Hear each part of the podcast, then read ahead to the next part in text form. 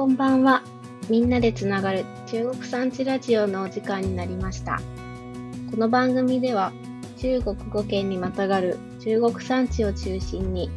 100年かけて地元を作り直そうという思いを持ってその土地土地の暮らしをこの先につないでいこうとしている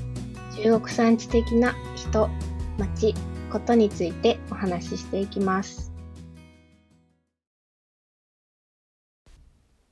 こんばんは、港の編集室の中尾です。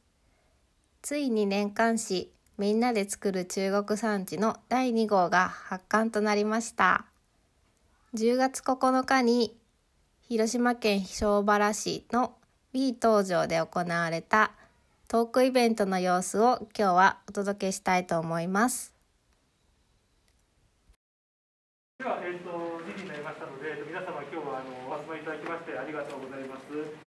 あのこちらにあります、えーみんなで作る中国産地、はいえー、と第2号目がですね、10月の10日に、えー、と各書店に並ぶということで、えー、と今日はですね、それに先立ちまして、あの B 少女さんのそんな方でですね、発送の準備ですとか、いろいろとここはあのさせてもらっているところなんですけども、それを記念しましてですね、今日はこちらの方にですね、えー、と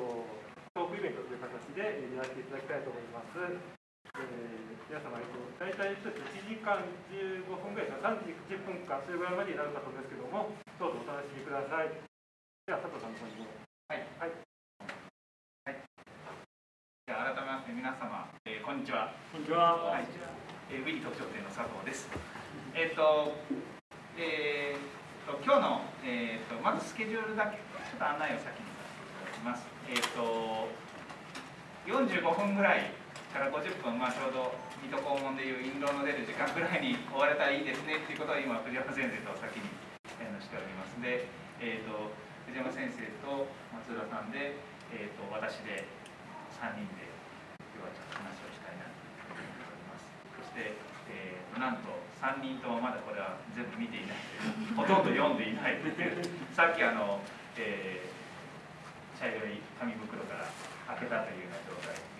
なので、えー基本的には僕はボール回しをさせていただくんですけれども、えーこの本の中身にどれだけフィット感があるかっていうのは後で読んでいただいた時にですね あの笑っていただいたり納得していただけたらなというふうに思ってますし、まあ、まずもって、えー、とみんなで作る中国産地がなぜ、えーこういうことが始まったのかっていうところも改めて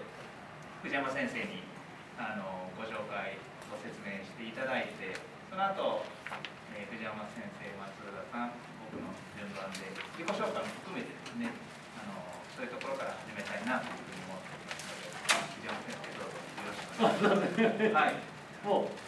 あ、はい、いいよいいよですか？はい。はい。皆さんこんにちは。あのみんなで作る中国産地というのを出し100年間出し続けようというあの、えー会議がありまして、えーそのみんなでみんなで作る中国産地100年会議というので私が初代の会長を務めさせていただきます藤山です。よろしくお願いします。島根県の益田市から来ました。えー、と今あの皆さんですねあのどどんどん立ち歩いてあの手に取っていただいていいんですが今実は創刊2号なんです、えーでこれがあの2年前にですね、えーみんなで作る中国産地というので、えーもう過疎は終わったとドンと世に通ったと、いうことなんですね、えーまたこれ本当後であの今でもいいですよ。あのでよやっぱりですね私実はずっとあのこういう、えー中山間地の研究してきたんですが、えー今は自分の研究所でやってますがあの、え4年前まであのみんなで作る中国 じゃなかったなんだっけ？あ島根県中山間地域研究センターということで20年近くですねこういう研究してました。でもですねあのびっくりすることにこの中にこうデータでも、えー示してるんですがあのこの過疎あの中国産地の過疎が生まれたとこなんですね、えー一番最初にしかも、えーところがですね非常にきめの細かいですね分析してみるとここかしこでですねあの実は社会像入ってくる人の方が出てくる人より多くなっている。ということが実はですね2010年代に入ってから起き始めてます、えー例えば最近一番元気な先ほどちょっと導入を司会していただいた井野田さんがお住まいの西粟倉。西粟倉なんかですねもう赤丸上昇付きですね、えー全国的に。でこれはなんかすすごいこと起きてるぞと。しかも単なる数字じゃなくてですねいろいろ多分あのまあ佐藤さんとこも今日来たらまたパン屋ができて びっくりしたんですがそういうねこう暮らしの風景がちょっと変わり始めてるんですよ。そうしてあの松浦君みたいなですね若い人がね本当にえ？みたいなのがあそういうのがねこれはちょっとすごいなと。あこれちょっとやってみようよみたいな感じで始まったのがですねこの本作りなんです。でこの時まで100年会ができてなかったんですけどね。それで今度は、えーそれでのろしを上げてこれのろし号なんですね。だったらもう100年やっちゃおうよということで作ったのが 創刊1号。みんな、えー今度はね地元から世界を作り直すと。いうことで、えーやはりあの中国地方はですね僕あのいろいろ世界的に比べても究極のですね小規模分散型居住なんですね。大体ね1万7000集落あります、えー私最近よくねあの九州とか特にね、えー東北行くんですけどね山の中にはないです。よまあ険しすぎてそれがもうまたぎの世界ですから。でもね本当ねこうダイヤモンドに散りばダイヤモンド銀河系って呼んでますけどね集落の。そういうでもそれはね一番最初にあのドカーンと大規模集中グローバルの燃料革命来た時石油に文明来た時にですね一番最初に人口減っちゃったんですけどね。だからこそ今度はね循環型社会に本当入ろうと。これもね本当今来てますよ。あの世界的に、まあ、ちょっと日本ね周回遅れですけども。だから一番最初に過疎が始まって終わろうとしてるんだけどだからこそこう中国産地から地元から世界を作り直せるんじゃないかこういうことを言いました。そうしてじゃあ地元から世界を作り直す、えーだったらちょっと暮らしから入見てみようよ。考えてみようよ。でこれもねいろんな新しい暮らし伝統的な暮らし一人一人の暮らし集落の風景、えーそういったのをですねあのもう総力取材させていただいてこの100年間にですね、まあ、こういった形でできたのが実はこの創刊2号ということなんです。でこの2号、えー創刊1号から今100年会議というのを立ち上げてですね、えーみんなで本当にあのほとんど週1でやってますけどね。あのいろんな会合オンラインなんかで。えーあの1と言ってですねあの24節気節気ごとにですねちょっとおお面白いオンライン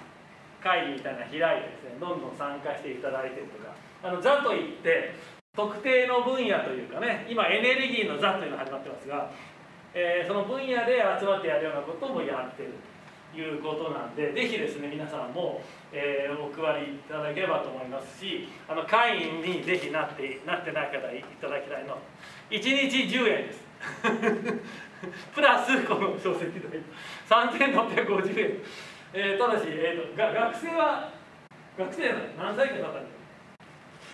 学生は多分会費は無料かな。あそうですね。もう太っ腹ですね。本当お金がないところですか？ら、えーでこの度よあのこのですね中国えーいわゆるこの創刊2号からはですねこの東女がちょうど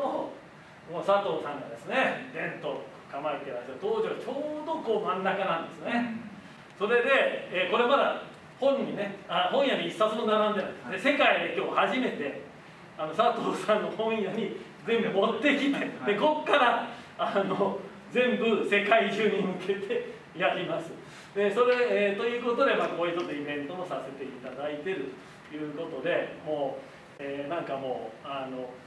佐藤さんはもうあと10年後にアマゾン任すとか言ってますが。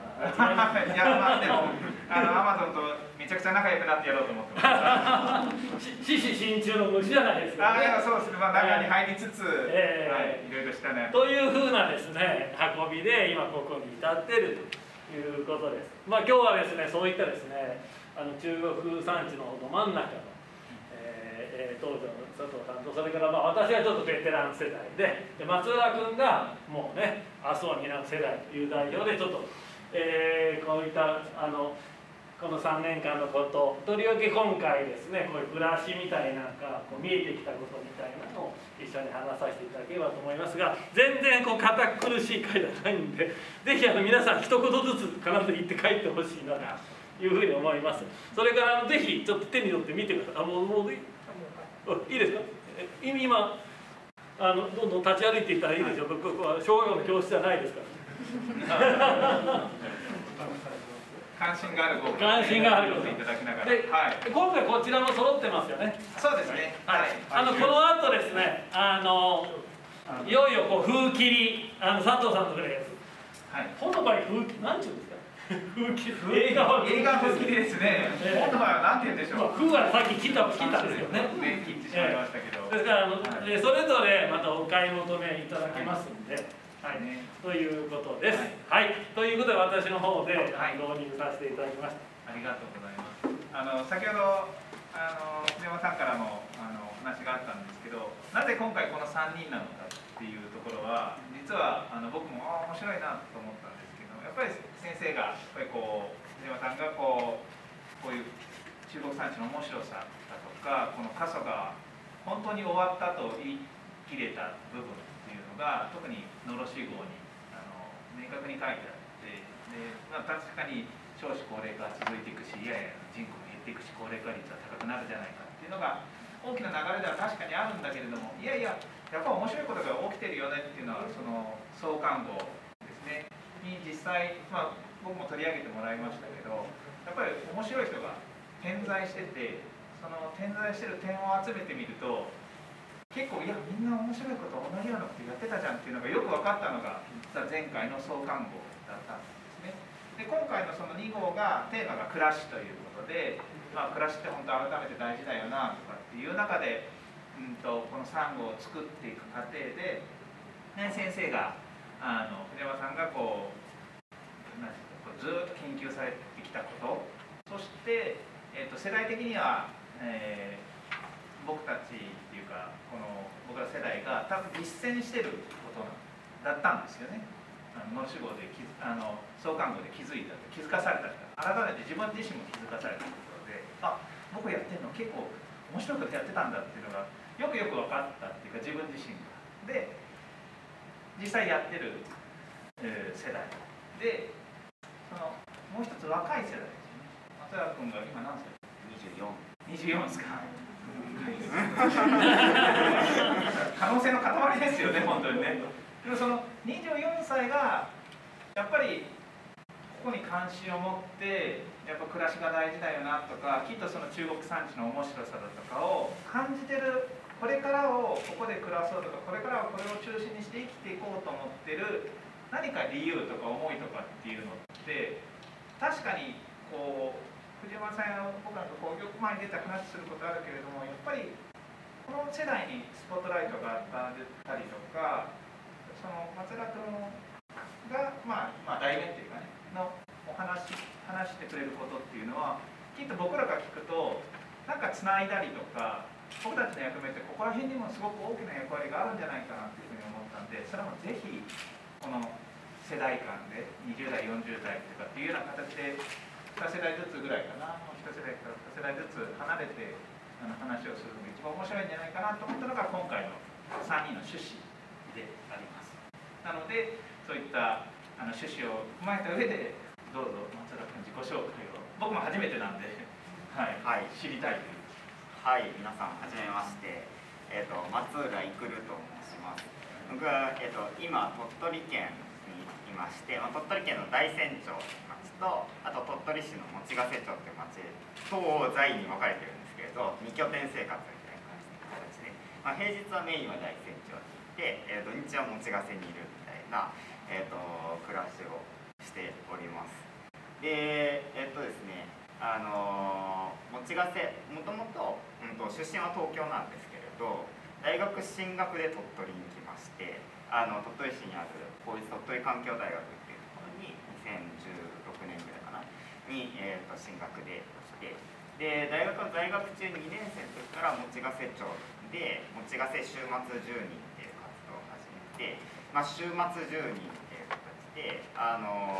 まあその町の方から空き家使ってなんかやらないっていう声をかけていただいたのが最初のきっかけでまあなんかその、まあ、大学生がこう地域で活動するみたいなのってたくさんあると思うんですけれどなんかこう外からの視点でなんかこう大学生が提案するみたいなって気持ち悪さを感じてて1年生の頃は結構そういう活動してたりもしたんですけれど気持ち悪さを感じたので、まあ、週末だけとりあえず住人になってみようってことで空き家を借りてあの平日大学からちょっと距離があるので平日は授業があるので大学に近くにするけれど週末はあの必ずその持ち合わせで暮らすみたいな暮らしを、えー、大学2年生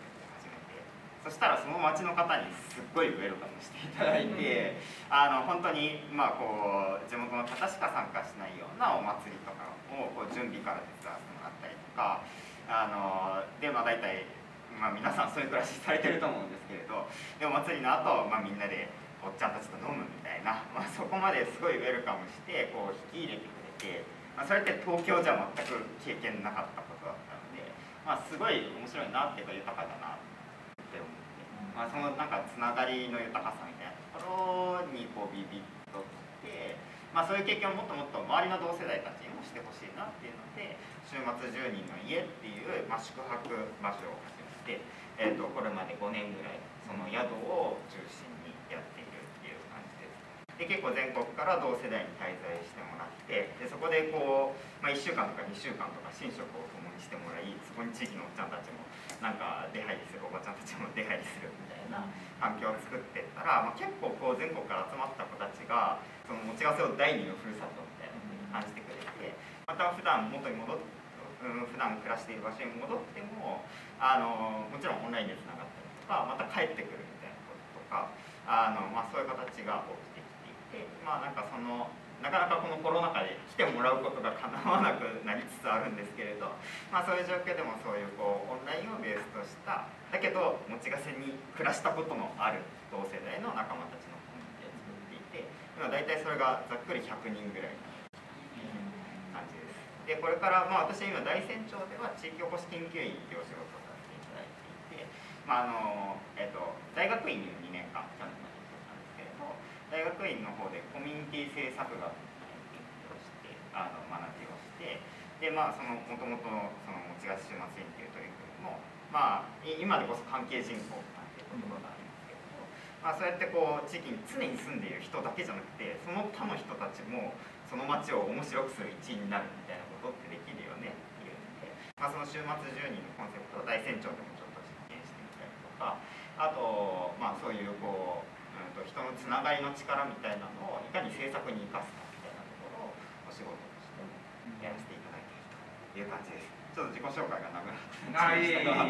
はい、そんな形で、まあ、こう次世代は結構これまであのトータルだと多分1000人ぐらいそうやって一緒に滞在して、まあ、こういう街の暮らしの豊かさ中国産地の暮らしの豊かさってなんだろうねとか、まあ、そういうところの豊かさはすごい分かるけれどもでもやっぱり僕たちこれからこう社会に出てて、まあ、僕は社会に出て今3年目になりますけど社会に出て自分で仕事をしていくっていうところで、まあ、そのこうこういう街で暮らしたいけどなかなか難しいよねみたいなジレンマとか、まあ、そういう声は自分自身も感じながらあの周りのそういう同世代と結構対話をしてきたので その辺のこう次世代の声を、まあ、こう届けるみたいなところはこの、えーと、中国産地100年会議の中でも、まあ、次世代担当みたいな位置づけであのやらせていただいているという感じです。はい、そう次世代担当という役割がこれからの中心核の一人だというふうに聞いております。であどう前回の創刊号でもあの佐藤さんも、えー、最初にですねもう中国山地1000キロの、えー、ルポタージュの中にですね、えー、にこやかな笑顔で登場されてますし、えー、松原君もねこういうまああの創刊号からでもあのノースコアがああるんだけどこういったですねいろんな座談会やで今回の分でもねただまあ本当本当のところきれい事ばっかり言ってんじゃねえよみたいなね あのツッコミも含めて、えー、どうぞあの世代間の争いでもないやり取りをさせていただいてというところです。僕はもう本当ねあの藤間さんが最初言われたように多分話の間で手を挙げられても多分全然大丈夫な回なんで遠慮なくしていただいてボール回しなのにもかかわらずもう早速聞きたいのが1個あって そのあでもきっとみんなもそうかなと思ったんですけど特に若いその同世代がその週末10人してみてうわ暮らしってこんなに豊かなんだこんな面白いことがあるんだだけどのギャップってあるじゃないですか。そのギャップの声のなんか主だったところというかなんかそういう若い人たちの声を集約するとどんなイメージがあるんですか？今の若暮らしと現実の間に。そうですよね。まあなんかその、まあ、仕事がないって言ってしまったらそこまでなんですけれど、まあそれもやっぱり多分なんかいろんな組み合わせとかでお仕事されてる人たちはいるよねっていうところはあると思うんですけれどやっぱりなんかそのなんていうんですかねやっぱり20代のうちはまあなんかこれ漠然となんですけれど多分あの成長したいよねみたいな。だからなんかやっぱりある程度の規模の会社で揉まれて成長してっていうところとあのでもこういう暮らし豊かだよねっていうところのギャップっていうのは結構あるのかなっていうふうに思ってて、まあ、だからその仕事がもちろんないわけじゃないよねっていうところとかまあいろいろ組み合わせて仕事してる人たちいるんだっていうところまではじわじわ気づき始めてるかなと。ただやっぱりそれとそうそういう生き方と自分自身の生き方っていうのをなかなかやっぱり重ね合わせることが必ずしもできなかったりとか、っていうところが一番のこうジレンマを抱えてる部分思います。そうですねじゃあ漠然とやっぱり一旦社会に出て生まれて成長したいでその後っていうイメージもある。あそうですねそういうイメージの人が多いかもしれないです。でだけど結局、まあ僕が行ってたその鳥取環境大学とかは8割強が県外出身の人たちなんですよ。あ結構面白くて鳥取出身の人1割強しかいないみたいな感じでみんな全国から集まってくるんですけれど、まあ、東京からはなかなかさすがに1学年に23人なんですけれど でもまあ集まってくるんですけれど結局就活っていう感じになっててみんななんか当たり前のように東京や大阪で就活するっていう感じではあるんですよね。でだからやっぱりその学生時代にいろいろこう地域の皆さんにお世話になっておあの面白い活動を自分でやっていく子たちってあのまあゆくゆくはこういう仕事を作りたいっていう思いは持ってるけれども、まあ、まずはもうまれに東京大阪東京に出ていくみたいなパターンはやっぱりどうしてもあって。でなかなかその東京出てからそういう子たちと話すと当時の学生時代のきらめきを失ってたりとか。するんできらめいてた。その当時はきらめいてたのにやっぱり目の前の仕事っていうところにあどうしてもとらわれるっていうなんかそれは本当にもったいなさというか、まあまあそういう状況を生んでいるある種なんか社会の構造じゃないですけれどみたいなところにも結構こう憤りまでは言わないかもしれないですけれど感じたりとかもしますね。ね死んでますね。っていう子もいるっていう話ですけど。まあまあね。は い本当そうだよね。まあでも一つ種ができてるっていうのはありがたいことでねそのきらめいた時があったっていう今後につながる。そう。ですね今に24歳結構あの最近というか気気になるというかね結構あれ今に24歳って言ったけど、大学でって23年で結構辞めてるんだよね。ああそうですね。大体ね3割辞めてますね。でほったらなんかねこう途方に暮れるっていうかね。もうこれをあの本人も責任あるかもしれないけどなんか本当大人全体の責任でもある気がするよね、とにかくまあ勉強してで まあ努力してなんか名の知られてる企業に入りなさい。結構そこがブラックだったりして。で辞めたらもうなんか本当はそうじゃないけど生きていけないみたいな感じに ありますね。うん。でもそれがね本当あの本当違うかなという感じもしてるんですよね。うん、でひたすらこう今回のこの表紙もねかなり挑発的で。かなりこれで激論を戦わしたんですけど100年間あのだけどあの暮らしが変えると思うのや思うのは別に上から目線じゃ全然ないんですけどね。あまりにもねあの稼がないと暮らせないみたいなのでちょっとこうねみんなでこうそれを考え直してみみんないいみたいなね。あのそうそうだったの昔からと、ええあのであのいろんな暮らし方でもあの若者からのねそうは言ってもね困るよねみたいなねツッコミを含めて今回はあのさせていただいてます。であの私の方も実は今私7回目の職業ぐらいでして あのいろいろやってきたんですがあの29まで僕もあの広島市のマンションとか住んでて急に田舎暮らししたくなって150まで廃屋直して入ったのが私の田舎暮らしの最初なんですね、えー、だから本当はあの単にあの150万の方のクラスどうでもやろうと思えばできるんです。ただその地域の人といろいろできるよね。だからいろんなまずはねこう可能性をみんなでちょっと今と並べてみたいなとは思うんですね。えー、であとは僕はあのさっきみたいに本当はあのある意味残酷なことで24号でなんかほっぽり出されるというかね本当はあのなんか中国産地ぐらいで本当のこうビジネススクールみたいにやりたいなという気がね今すごくしてるんですね。えーあのもちろんね普通にあの働いて普通に稼いでもらえばいいんですがでもいざとなったらこういう暮らし方もできるし、みたいなことをねあの考えていこうと思いますしちょっと今皆さんにね、まあ、あのあの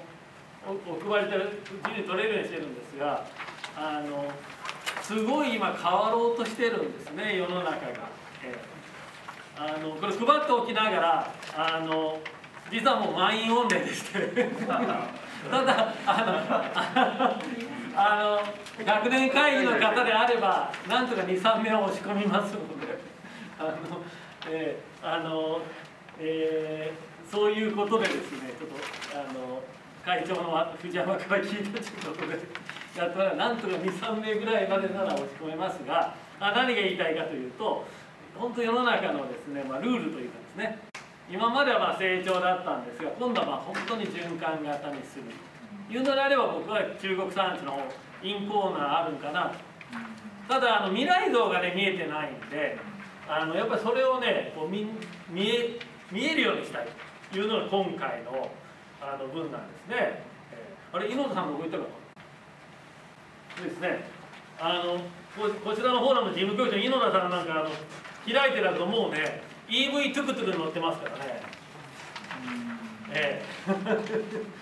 あのどんどんね本当はそうなったらあのローンあので何百万の車買うみたいなとこからもね実は卒業も始まってるんですだから今すごくね本当あの未来あの今までの延長線上にあの未来は絶対ないなと思っててただあのだったらどうなるというのはあの記事の中なんでみんなすごく不安なんだけどやっぱりそういうのをちゃんとこう見える化していきたいなと。でこのあのみんなで作る中国産地もあの本当そういうね群像が散りばめてあります。でここでこんなこと始まったんだと。僕はあの先ほどちょっとパン屋ができてびっくりしたと言いますけどあの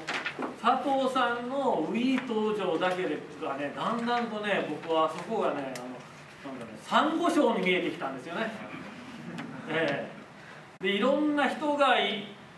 れ替わり立ち替わりある意味入り乱れてでもポッとまたポッとじゃないんだけど本当はあのぜひご紹介何年か前からもね佐藤さんが麹を作っちゃったなでそうやってこうあの帰ってきてパン屋ができるでなんか松浦君のそのねもういろんな人がこうねなんかサンゴ礁状態のような気がするんですよね。で今回のねまたあのすごく今元気であの若い人が増えていておと地域のお年寄りも含めてね本当にいい生態系を作っているあのあれですね。あのマニアスの中華、まあ、中和と書きますけど中華ですね。それから三好のコーヌそこのねやっぱりあのいろんなこういう群像がねすごいみんないい顔してるんですよね。ねあの元からの人ありね、あと福井さんぜひ一言。あ僕ねあの一人足りないんでね引っ張り出されてる。あここ。みたいなね。なんそういうなんかあの今あの懐かしい未来がね本当はこう始まってる中にあの一人一人が孤軍奮闘するんじゃなくて、まあ、奮闘は大切ですけどね。なんか今こう絡まり始めてる。あの地域としてもそれが今度中国産地としてもそこに僕はすごくあの手応え感じてますがどどうですか？佐藤さん間違え、そうですよね。なんか面白いですよね。僕もやっぱりこう鳥取にまず東京から来てみて、まあ、そのもちろん高校生と大学生って見える視点が変わったっていうのもあるとは思うんですけれどなんかそのやっぱりこう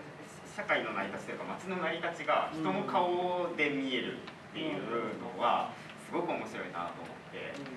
それが東京とかだとみんなこう流動的に動きすぎてて人の顔で見えないじゃないですか。例えば銀行だったらあの人だみたいな。なんかそのじ自分が普段関わらない世界でも人の顔で見えるみたいなのはすごい面白いなと思って。それがやっぱりこのなんか中国産地編集者を中心としたというかあのこのみんなで作る中国産地を作りながらのネットワーク。でさらにちょっと規模感をでかくしてというか中国産地っていう単位でまたその人の顔が見えてくるっていうのはだからすごく面白いしなんか多分こう今後なななんていうんですかね、まあ、その未来を作っていくみたいなところで、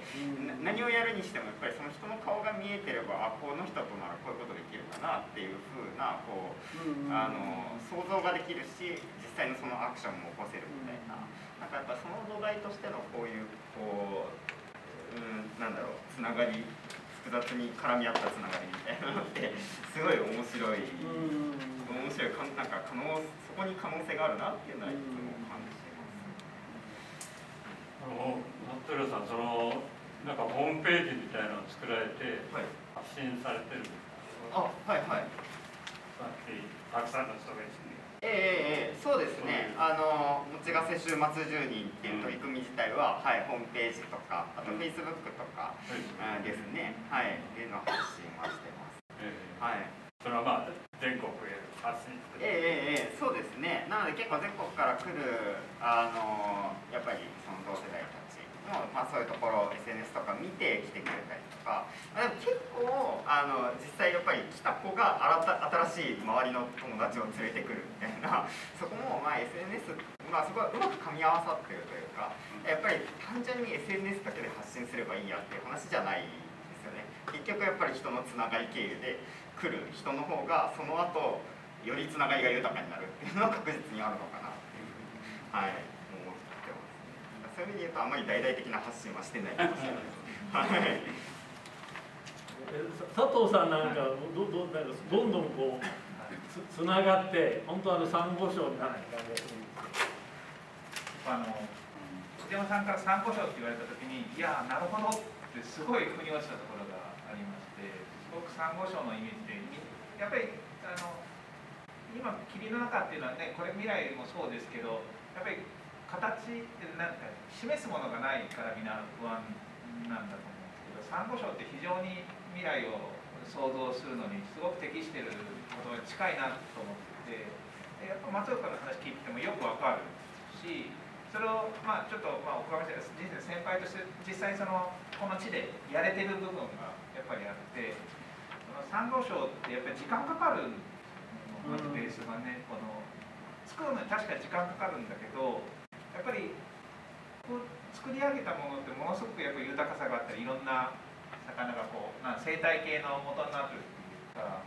そういった意味では確かにサンゴ礁ってそうだなと思ってこのあの創刊号にも書いていただいたんですけど前回このイベントをお店の中でやったんですけど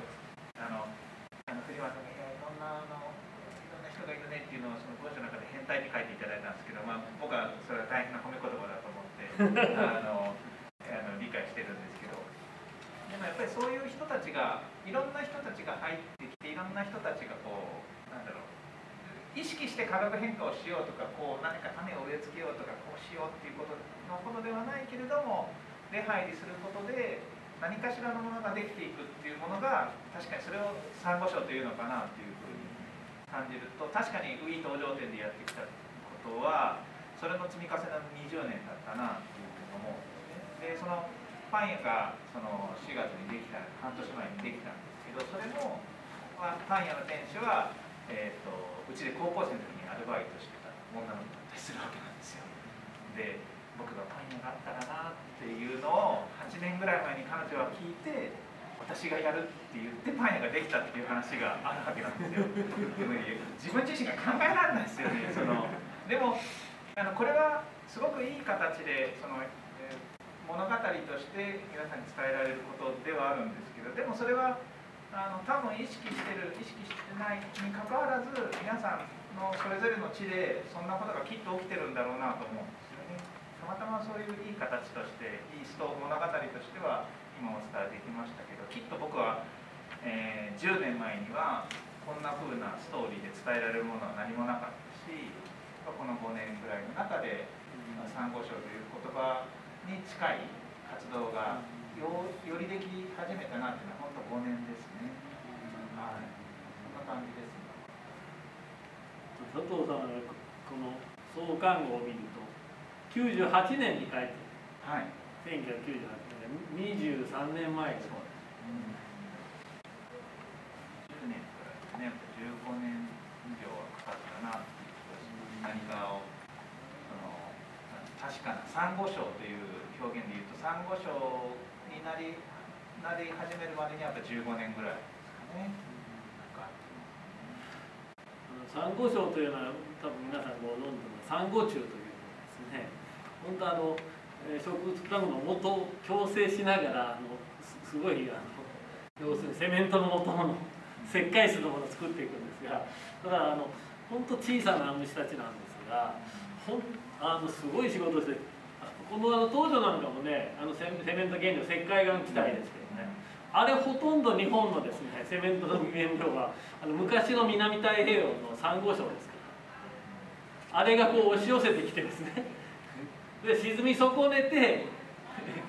あるのがこの辺の石灰大地なんですよね。だから本当のやっぱり規模の経済というのは本当はそういった本当無数のものがですね長年かかって積み上げたものが本当はすごいものになるんじゃないか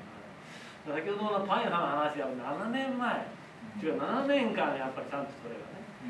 あの佐藤さんがまいたら種であり麹がこうだんだんと個人の中でもこの地域の中でもそして出来上がるって本当すごいことだなと。きっと若い世代もね多分こういうことがあのなんていうか今日初めてですけどきっと僕がやってることが何かしらねこう一つでも伝わるといいなと思うしなんかすごく勝手に期待しちゃってるってみんなが勝手に期待しちゃうんだろうけど みんなが勝手に期待しちゃうんだろうけど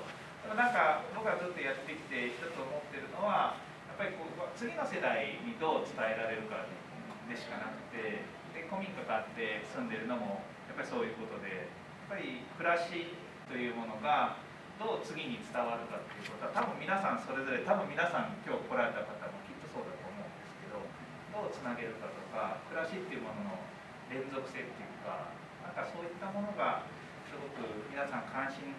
にあるからこういうテーマになってまたこれすごくテーマが良かったなってすごい思う。あの僕古い世代なんで あのいくつか聞きたいことなんですけどまあこういう活動っていいますか、まあ、こう本を出されるそういうあの財政的なあの基盤っていうそういうのはあのどのように？まあ、これはですねあの、まあ、最初はまずこれあの勢いですね。あのあの最初はやっぱり今みたいに実はすごい過疎が終わり始めてこれすごいこと起きてるという感動でありなんかあの本当それでじゃあこれはやっぱり何か残していこう。しかもずっと長くね実はこの創刊のどしごの時から100年間はやろうということは決めてたんですよね。なんかその最初の仲間の中で。まあ確かにねあのほとんどあのいろんな今日の今すごいみんな集まってこう発想の部分がしてますがこれは本当ボランティアなんですけどもあのやっぱりせうん大体今2000部出してえー、っと創刊これをほぼ売れました、でそれだとあの少なくとも損はしない、ただあのすごいそういうのみんなで活動する人に給与をやるほどはないです。あの本当ねあの、えーと、大人の部活動みたいなもんで勉強よりもそっちがだんだん本気になるというですね。私も今全の能力の1割以上はつぎ込んでますけれども。あのまあそれをやっぱあの今みたいなあの楽しんでる部分がないとあれなんですがあの本の出版自体はやっぱり今から1000から2000がちゃんとこうやっていけばですねあのできる。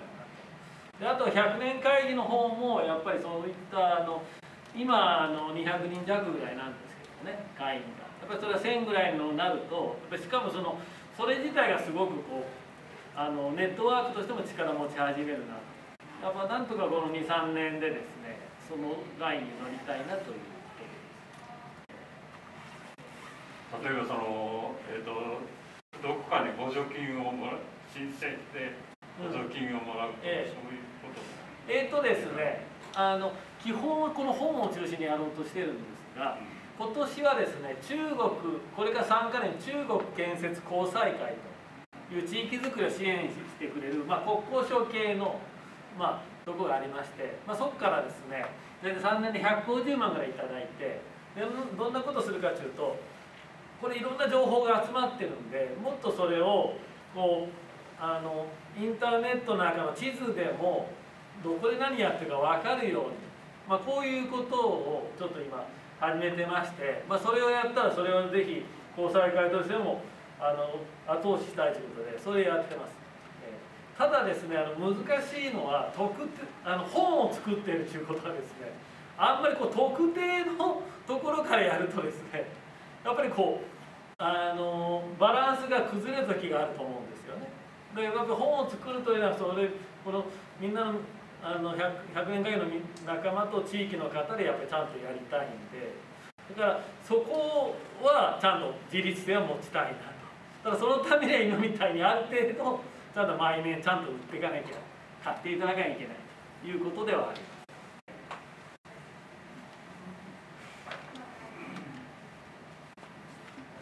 1500まあせいつも2000で作られますそうですね。はいなのであのなまず会員になっていただけると大変ありがたいというさっき言った1日10円という。一日10円あのプラスいや安いのか高いのかわからんというみたはい。い。プラスあの、まあ、本代が、えー、2640円ですね。かかりますので、まあ、そういったご支援をしていただけると大変嬉しいですし、まあ、あとは読み応えは十二分に僕はあの本単体で高いですけどか金金額だけ金額で高いですけど中身はもう十二分にこれは価値があるなと思って自信持ってこれは売り続けられるなと。まあ、本のことに関しては僕がこれから十分関わっていくええはい、ところかなということで、ね、もう全然本当質問なんかしていただいて、あっという間に終わっちゃう。ね、あの印象を出す時間にはあの2分になっちゃいます どうですか？あのあれき期待でもいいし質問でもいいし。もうここから。なんかさ触りを教えてくれとかですね、えどうですか？その暮らしっていうことで一つこう何かお話をして質問コーナーにできるといいかなと。ええこの本の魅力というか、なんかはい中身のちょっと触りを。まあ、僕はあの僕自身もあのこだわってるしいろいろここかしくない。けどやっぱりね暮らすっていうのはこう地元があってそれがもっと言うとね自分の家であり家の周りなんですね。でそれはまあ大変なんですけどね。あの田舎に住む私もそうですが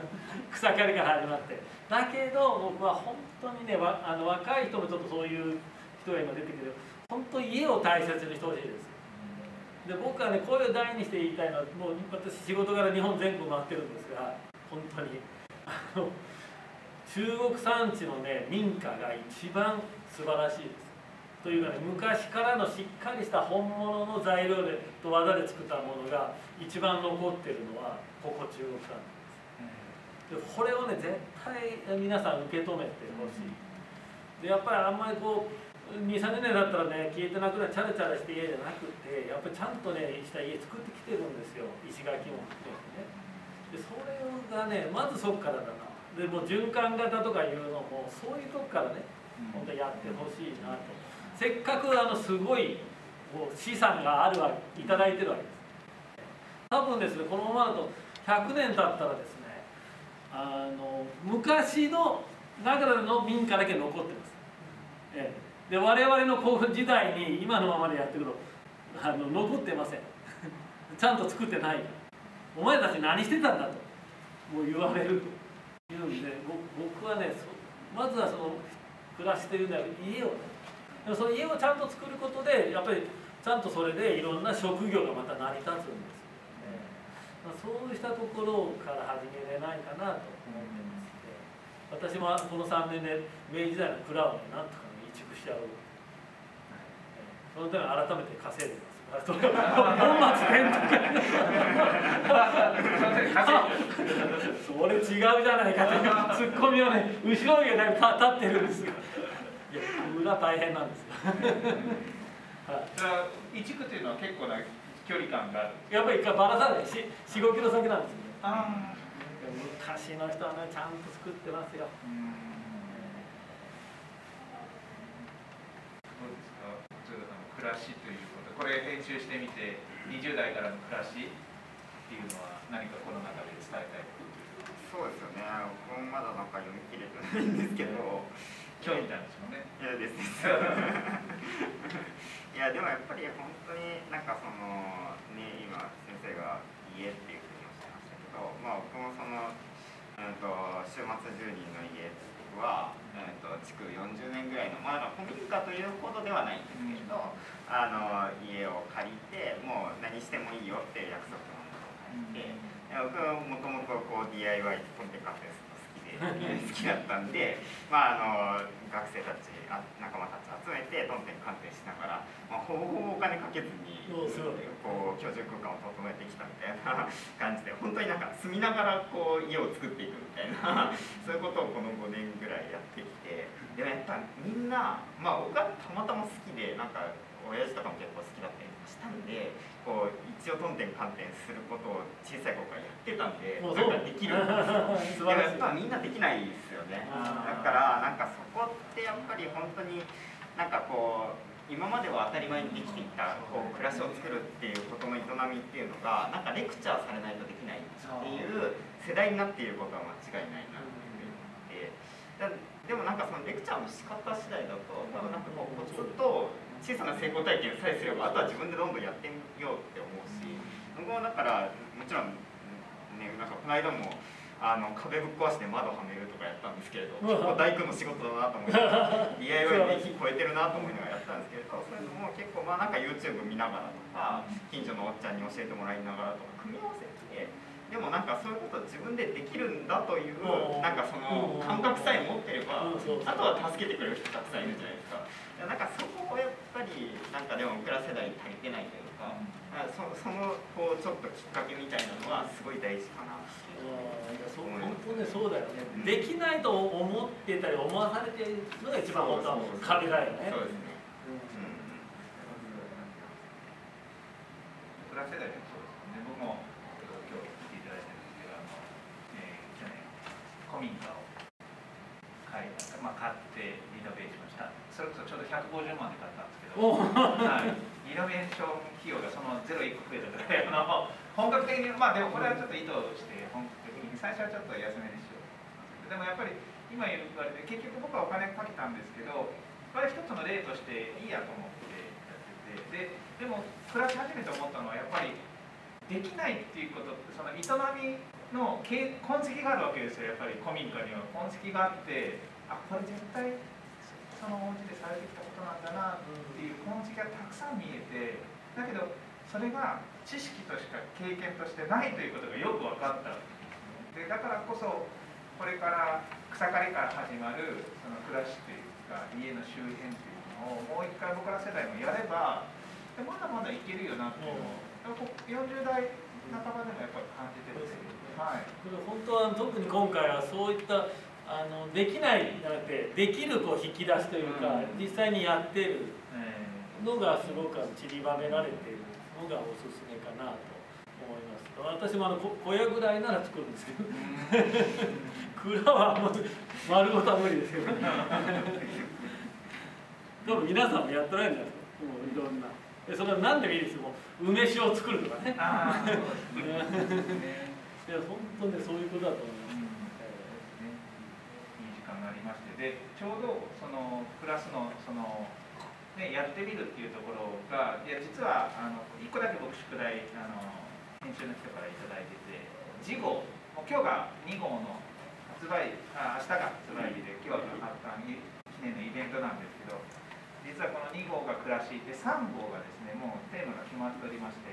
食っていける中国産地というのが実はテーマ。で僕暮らしもすごく良かったなと思ってそのね暮らに暮らしが変えると思うなよっていうこの最も挑発的な挑戦的な タイトルがすごく好きで。ででもそこからちゃんと伏線があってじゃあ食っていける中国産地って何なんだろうとかそのじゃあその松浦君にはこういう若い世代の人たちが帰って仕事がない要は食っていけるという中国産地にすればその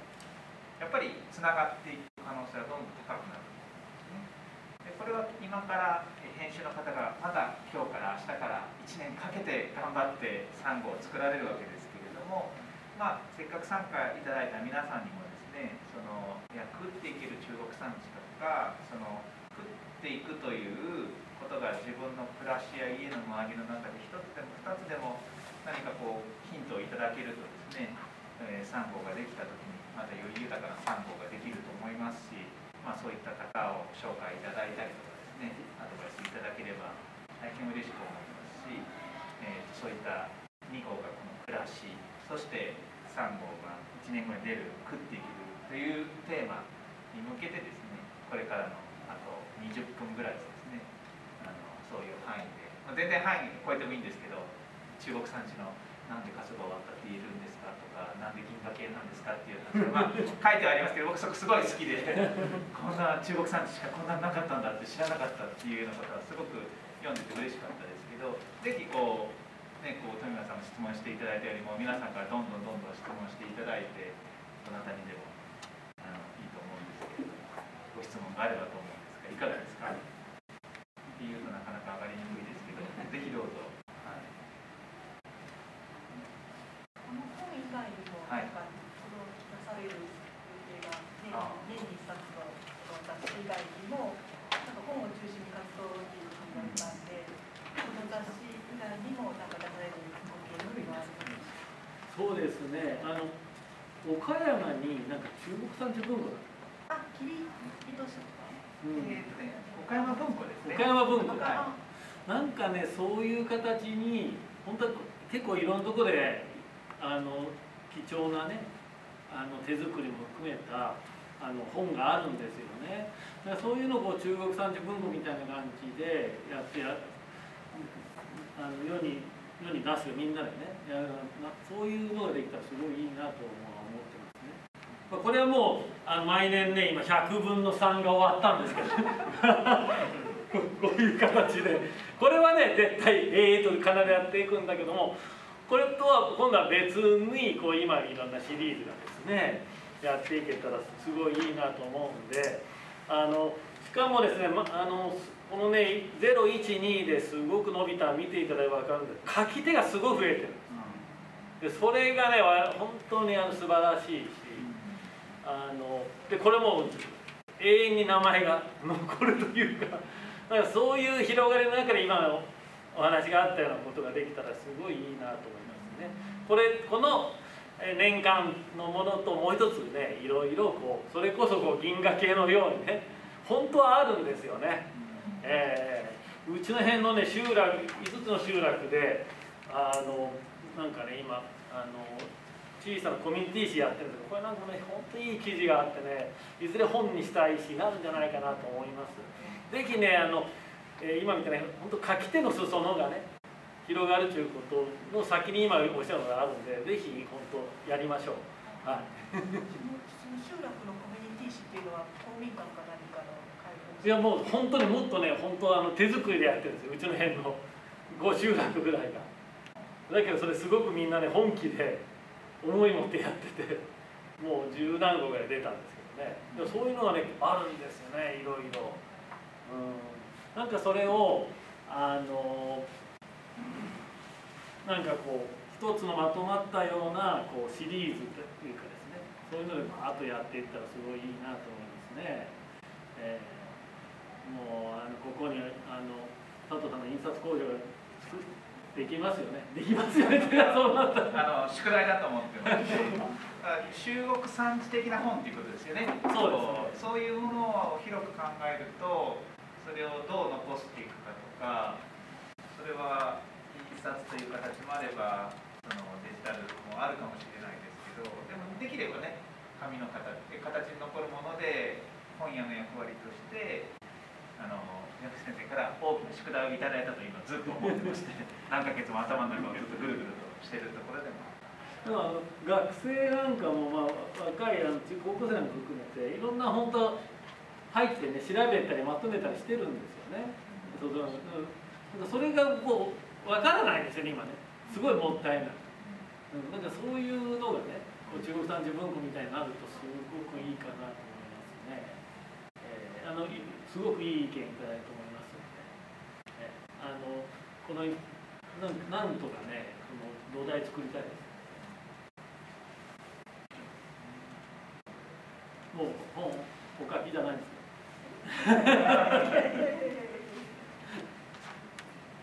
それこそね岡野さんもそうですね。ああ。はい書いてくださっててうちに直接でおろしてくださってっていう。あええああの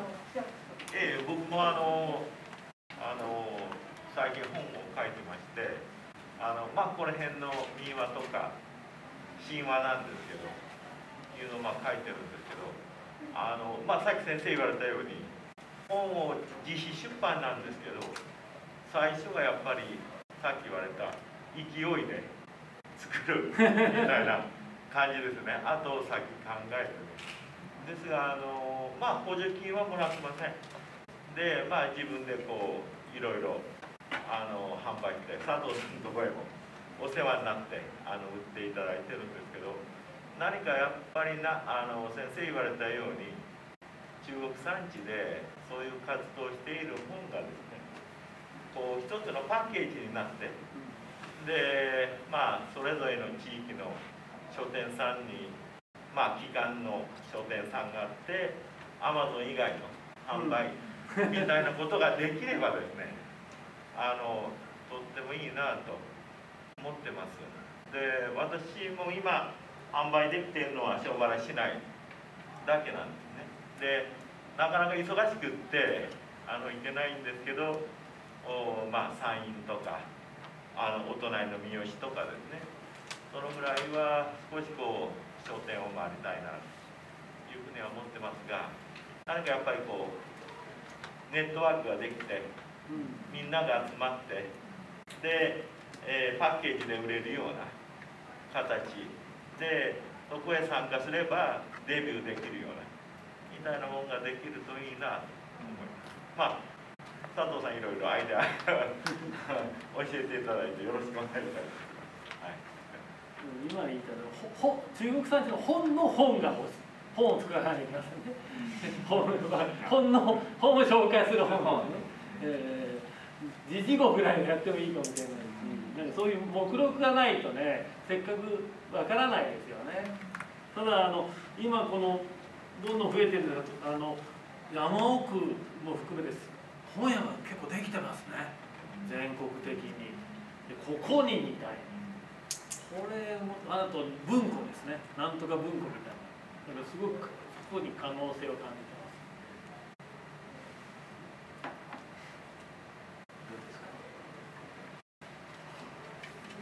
もう一個上手にはい今がチャンスですあいやいやいやそれこそいや私ほら先生あのろ論文教の出版なのであそうだね業界の方あの小さい会社ですけれどもあの山本先生の方会社をあの本を出させていただいてますし。お世話になってます。先生だから中国産地になんかあの限らずぜひ農文教で出版をそのあのその学生さんたちの素晴らしい論文とかもですねなんかなかなかね私たあのちもあのちなみにこれはあの今農文教とこの成果を本にするしてますあの機関地域でも載るはずなの。であの楽しみにしておこれはあのそういう農文教の本に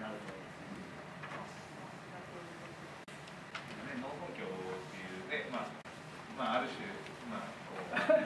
あある種い出版社ですからこういう中国産地とのね絡み方っていうのはあるのかなとその橋渡しやってるぜひ。まあでも今の本読んでなんかやってみたいですね。あのあのさっき松浦君がねあの家も手作りじゃあったけど、もう本もやっぱ思い立ったら、うん、10冊でも20冊からでもね、あのパッとでできるようなこう中国産地の仕組みはぜひやりたいなと。頑張って印刷印刷機が買えるぐらい利益を出してあの何かあの小ロット印刷ですよね。うんですね。はい。まあ小ロット印刷はあの業界的にもそうですけど。きっとそれは方向性の一つだと思っているので、まあ、どこまで自社でできるかどうかは別としてもそれを使った仕組みでこの10冊20冊という単位でまずはやってみるとかそれから残していくっていう可能性は今ちょっと調べながら、うん、それがうちの役目かなっていろいろ思いながら、はい、やって考えてるところです。うん。はい、ぜひ一緒にやりましょう。はい。いかがですか。まだ10分ぐらいかかはい。えっと、初回から何かさせてもらっております、えっと、アノルウェーとかで聞いてたと思う。んですが、あの自分も同じように何かやりたいなと思ってやってるんですけど、あのやっぱり波があって、頑張れる時と頑張れない時が、最近頑張れない時が多くなってて、こういう会に参加させてもらって、皆さんの話を聞かせていただくと、もう目がキラキラキラとか思えてる皆さんの姿とお話を聞いていくと自分のまあモチベーションが上がっていくなというふうに感じます。で、多分同じように多分あの波があると思うんですけど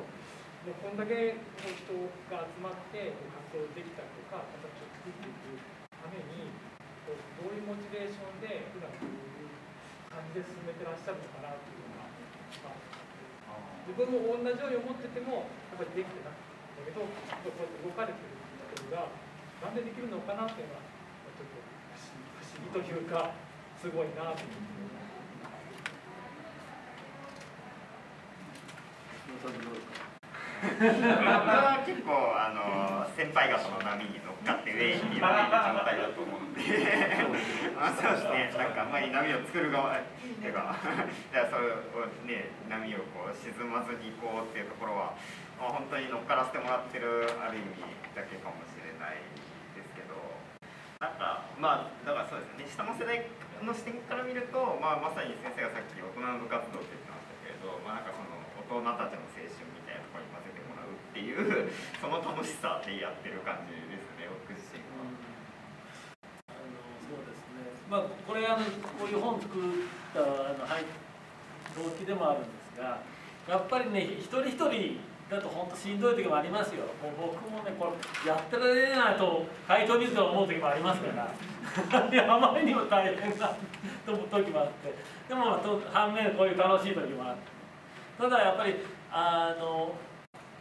本当こうあの同じようなチャレンジして人がやっぱりこうもっとこう連なりがならないかなといろんなこう波がですね合わせれば合わさるほどこう本当は全体としてはねお互いこう孤軍奮闘じゃなくてちょっとこう励励まし合うようなことになり得るんじゃないかなと思います。一例挙げると今ね僕は心配したのは小学校がねすごい勢いでなくなってるんです。よで、ね、最近ちょっと気になるのね結構ね簡単に土俵終わっちゃうんです。あの孤軍奮闘で。だけどもう僕が関わったところでもねやっぱりそのまま土俵終わったところとでもそこから頑張ってね小学校と地域の空き家の見学一緒にやってね取り戻してる萩の笹波小学校とかもあるんですけど。やっぱりそれがねそれぞれじゃダメなんです。僕はなんとかねこれをつながる仕組みあの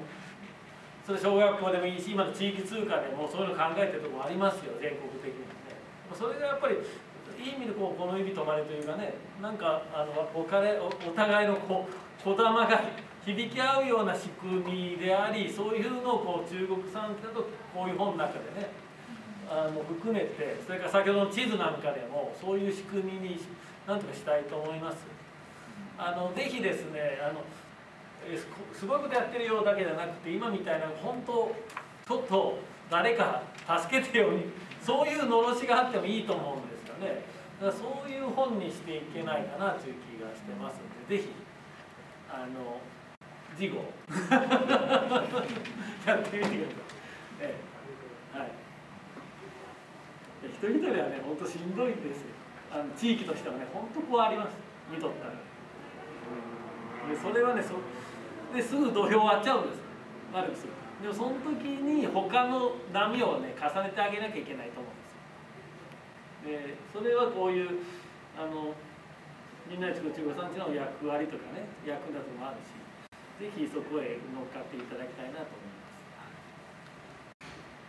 地域地域でここの中国産地のテーマを冠にしてそれ登場で継続的に何かをやるとか、ろんな人がこう出入りしながら何かの、まあ、勉強会って言うと平たい言い方かもしれないですけど地域地域でねあじゃあちょっと隣の方行ってみようとか、うん、そういうなんかそういうのもなんかあってもいいのかなっていうのは。ですねあの僕はね本当あの進化はねそうもうあの生き物の進化もそうですよね。それぞれがチャレンジしてあのある意味あれエラーですからあの DNA が変わるっていうのはねいろんなみんながチャレンジして成功や失敗ある中でやっぱりちゃんとそれがこうあの生き残って伝わるから全体で進化していく。もう同じことじゃないかなと思いますね。で先の本作りなんかもあの誰かが本出したらそのことで誰かがまた勇気づけられてまたあ私も出そうになると思います。あの今の本当地域通貨も必要だと思いますね。だからそうしたなんか本当こう児玉が 響くような一人じゃないんだよみたいな土俵が作れたら作りたいと思いますで特に今度は食っていけるというね少しこう経ちゃんと経済もまあ単にこれを稼ぐだけの問題じゃないと思いますがやっぱり踏み込むんであのそういう地域経済循環ですよねあのぜひこうあの困ってる困ってることなりに出していただければと思います。はい、お待ちしてます。というなんか誘い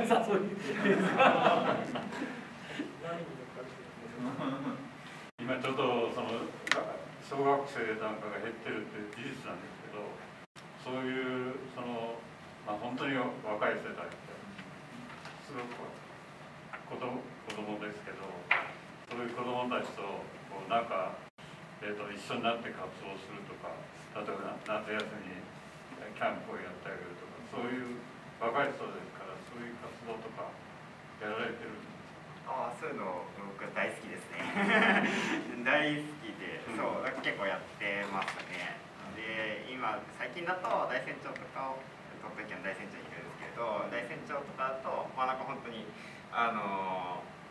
ー、なんだあとあるとある方が空き家一軒借りて子供たちの秘密基地みたいなの作っていて本当に子供たち何してもいいよみたいな、うん、まあこう放課後児童クラブとはちょっと別立てで、もうちょい自由な空間とか作ってる方がいたりとかするんでそこでこう宿題を一緒に考えてくれるお兄さんやったりとか そういうことはすごいしてますね。やっぱりそれは僕自身もなんかさっき佐藤さんが、まあ、次世代にあの少しでも残せるものがっていうふうに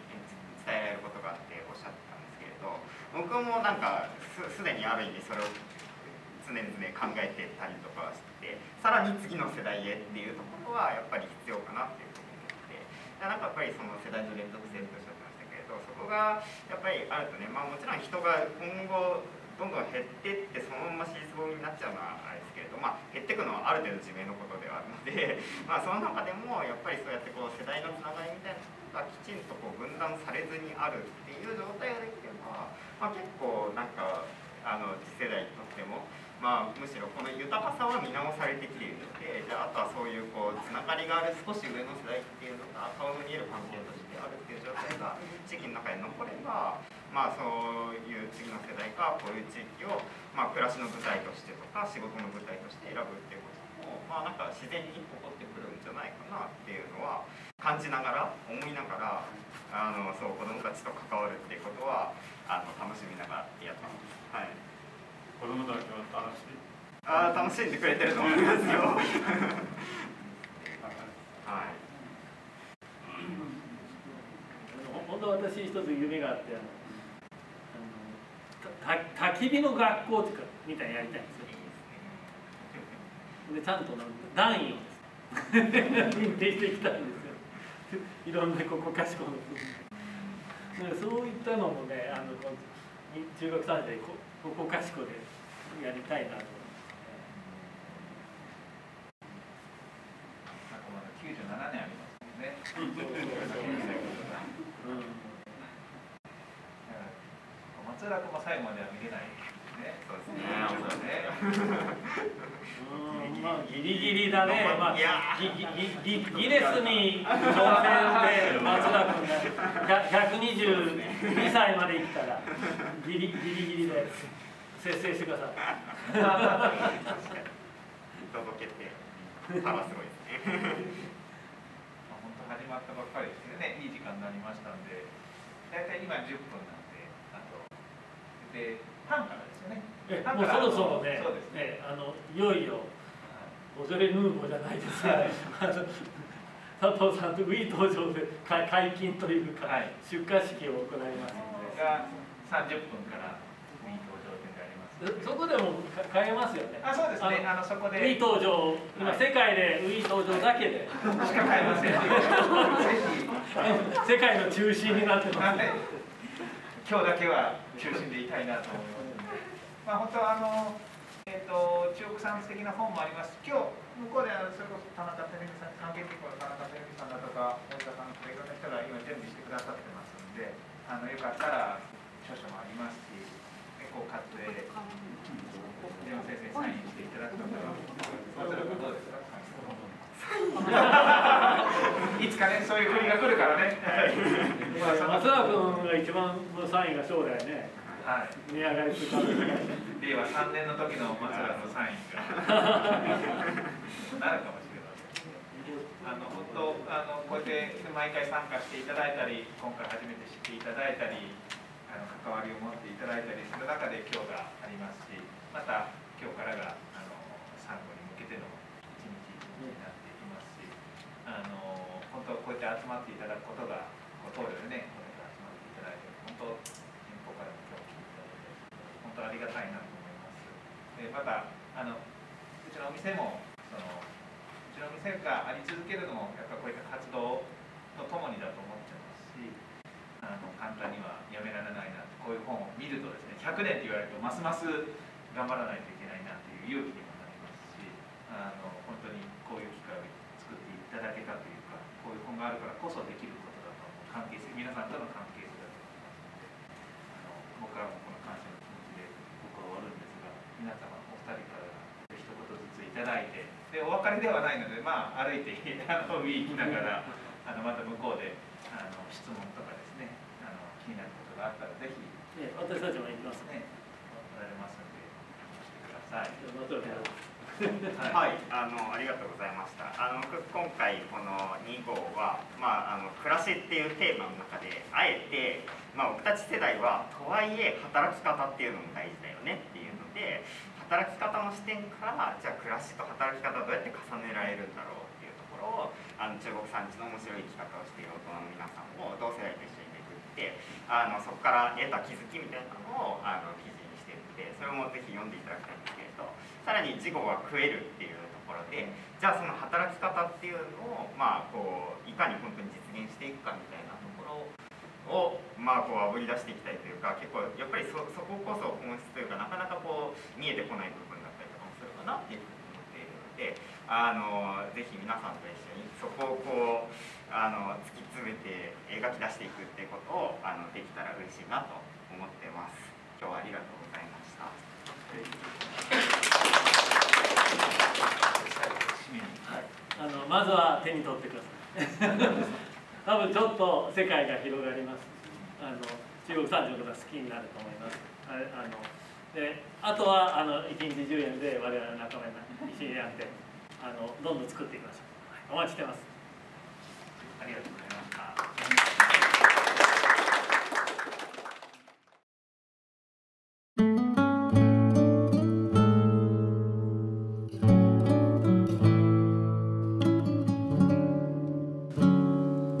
いかがでしたか？